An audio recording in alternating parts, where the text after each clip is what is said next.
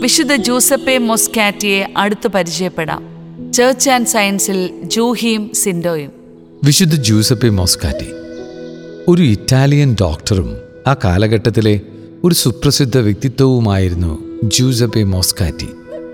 പരമ്പരാഗത ക്ലിനിക്കൽ രോഗനിർണയത്തിന്റെ രീതികൾ പ്രധാനമായും ശാരീരിക അടയാളങ്ങളെ അടിസ്ഥാനമാക്കിയുള്ളവ.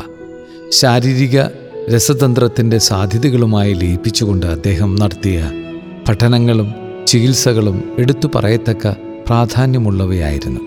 പ്രത്യേകിച്ച് ജുവനൈൽ പ്രമേഹത്തിന്റെ ചികിത്സയ്ക്ക് അദ്ദേഹത്തിന്റെ പ്രബന്ധങ്ങൾ ശാസ്ത്ര സമൂഹത്തിന് വ്യക്തമായ വീക്ഷണം നൽകിയിട്ടുണ്ട്.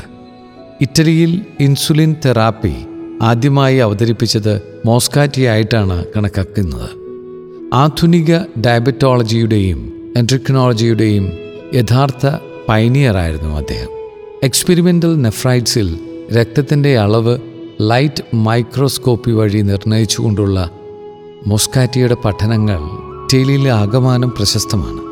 അദ്ദേഹം ഒരിക്കലും തന്റെ കത്തോലിക്ക വിശ്വാസം മറച്ചുവെച്ചില്ല. സാമൂഹിക രാഷ്ട്രീയപരമായി മതനിരപേക്ഷ പാർട്ടികൾ ആധിപത്യം പുലർത്തിയിരുന്ന ആ ചരിത്ര കാലഘട്ടത്തിൽ തന്റെ ക്രിസ്തീയ വിശ്വാസങ്ങളെ ദൃഢവിശ്വാസത്തോടും അഭിനിവേശത്തോടും കൂടി അദ്ദേഹം പ്രകടിപ്പിച്ചു.